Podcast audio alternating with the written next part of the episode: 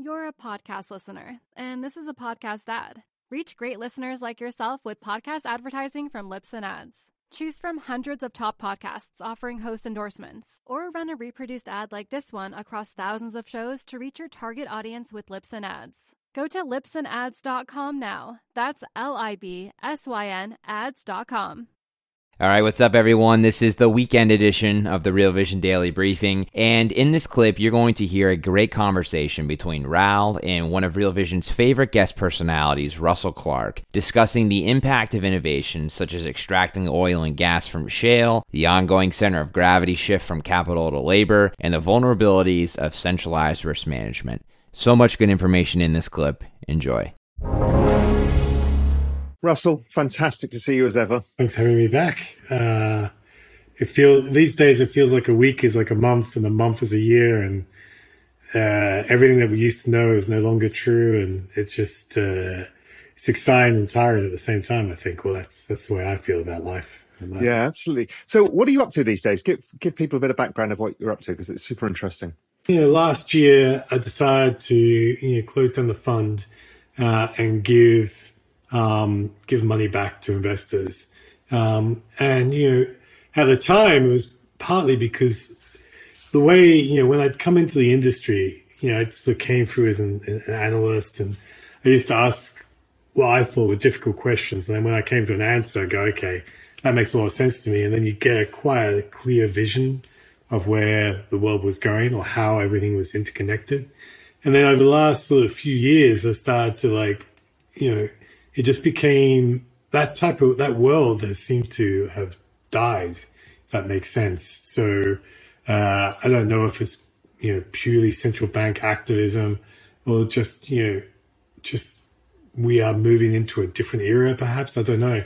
Uh, but i really you know i lost the sort of feeling that i had an edge on where things are going uh, and so it just made sense for me to like step back uh, and give money back. And so now i'm basically just thinking about the world, and then I write my thoughts on on my website, uh, which is you know russellclark.com, Russell with a hyphen, uh, clark.com. Um, but I must say, I find it it's been you know liberating because uh, you know it's in a way sort of saying, okay, let's go back to the beginning, have a look at what works, what doesn't work, um, and let's try and understand where we are. Um, I think you know you know there are many things in the last year or so that you have really confounded me. For example, you know, I think I'm not sure. Last time I talked to you, I talked about food inflation, perhaps to you, uh, but um, you know, I was sort of highlighted about a year ago to a lot of people, when I was still managing money, that food prices were going to go to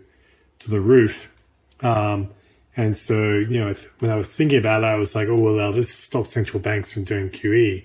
Uh, and what we've seen is food prices continue to roof higher, uh, and the Fed's still buying securities on this sort of incredible basis. Um, and you know, so it's like okay, everything I used to understand doesn't sort of hold together. So now I'm like looking around, trying to understand things a bit better, um, and then hopefully, well, not hopefully, we'll see. Once I've got a, a stronger grip on how the world works, I think uh, you know, I'll look for ways to play that. It's interesting. I, I, I did a similar thing to you back in 2005 that I opted out of running a hedge fund and started writing. And I found that writing process immensely useful because you organize your thoughts better than you do when you're in the thick of the action of, you know, having to live by monthly P&Ls and monthly NAV. It kind of, it's a really useful process. Yeah, absolutely. Although, uh, my, personally, you're probably a bit different to me. Personally, uh, I'm my natural default is laziness, so I, I'm very happy lie in bed and do nothing. So unless I set up a structure that forces me to do something, uh, I'll do nothing. Uh, I don't know where it's come from, but like uh, when when I need to lose weight, I sign up for a half marathon, or if I if I need to learn a language, I sign up for a, a test in a year or something, uh, just so I have motivation. So the the website acts as that sort of motivation. Otherwise, I just sort of do nothing. I think um, not nothing, but it, it's yeah, and it's it's sort of working well. I mean, what I found is that um, yeah, I think the first time I ever came on Real Vision, uh, I talked about shale with you. Uh, That's right. And I, you know, and the thing is, like, I looked at shale and I went, "This makes no sense to me because it doesn't make any money. Why is anyone doing this?" Uh, and you know, what was interesting is I think that was correct. There was a lot of shale companies did exactly go to the wall. Uh, they were capital destruction machines. But the weird thing I started to notice is actually it might actually be the real deal. Um, to my surprise, you know, and it's just going through that. And when you're managing money, it's a little bit hard because if you commit to one view on something and then you raise money on the back of that view, uh, the the threshold for you changing your opinion suddenly goes through the roof because you, you're going to go back to people and say, oh, actually, shale is a real deal. Whereas when you're sort of more sort of independent and free, you can look at it and go, actually, the data now is coming in very differently to how I expected. Uh, and that's exactly what's happened recently. It's like, I, I, must say, I thought when they started to go through this huge inventory of old wells in this, uh, this drilled, uh, uncompleted wells in the States, I thought they were going to find that these wells were empty. They had no oil or gas. They were just drilled to raise money. And so you'd see productivity collapse. And the opposite's actually happened. Productivity's sort of gone up a lot. Um, and that's been like a, also sort of mind opening for me because it explains a lot of these sort of weird things like I look at US budget deficit, you can look at the Fed, I look at you know a lot of things and think, God, the dollar should just get absolutely crushed. And all it does is stay very strong and very strong against you know, currencies like Russian ruble, Turkish lira, of course. But it's you know, you've I think perhaps we're in the you know the shale revolution. I suspect maybe I've underestimated um, and again, you know, it just feeds back into this. What what you're thinking is U.S. energy independence is a larger factor than people imagine. Therefore, the U.S. is exporting less dollars into the world. Is that part of the thesis? What I found is extending an idea too far. That like, okay, they're not going to export dollars, and there's not enough dollars. And I like that extension because I I find that the the the they're not exactly joined up. There's an idea behind them that's okay, but it's not exactly joined up. I think a much better way of thinking about is um, the shale technology works. It does keep increasing productivity, but the only country with the infrastructure to use it properly is the US. So this gives them a, a long-term structural energy uh, advantage in and you can really see it. Uh, I think I, I, I since for some research, research to you, but you know it's been staggering to see like natural gas LNG prices in in Europe and Asia uh, tripling, quadrupling in some cases, and U.S. prices are still around the five buck you know per cubic feet type thing. Um, and when when I look at shale, you know what I expected to see is maybe gas prices, natural gas prices stay low, but oil prices uh, moving much higher uh, because shale is naturally much better for gas than for oil.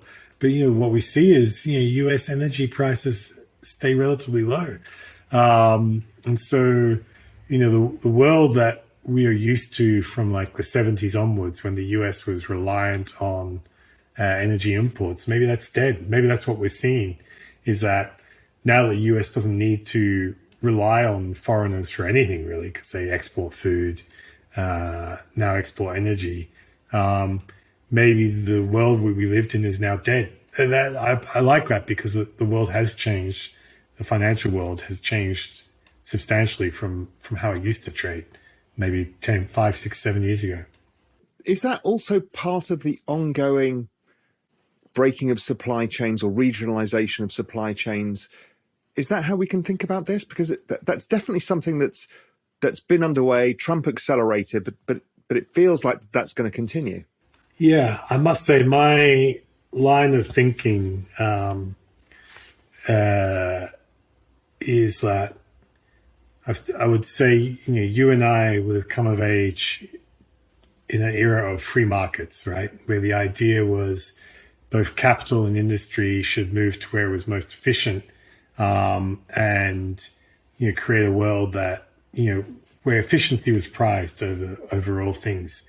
Um, And that world was sort of uh, conjured into existence and policed, I think, by the states. And I think that world was conjured into existence because it suited what America needed.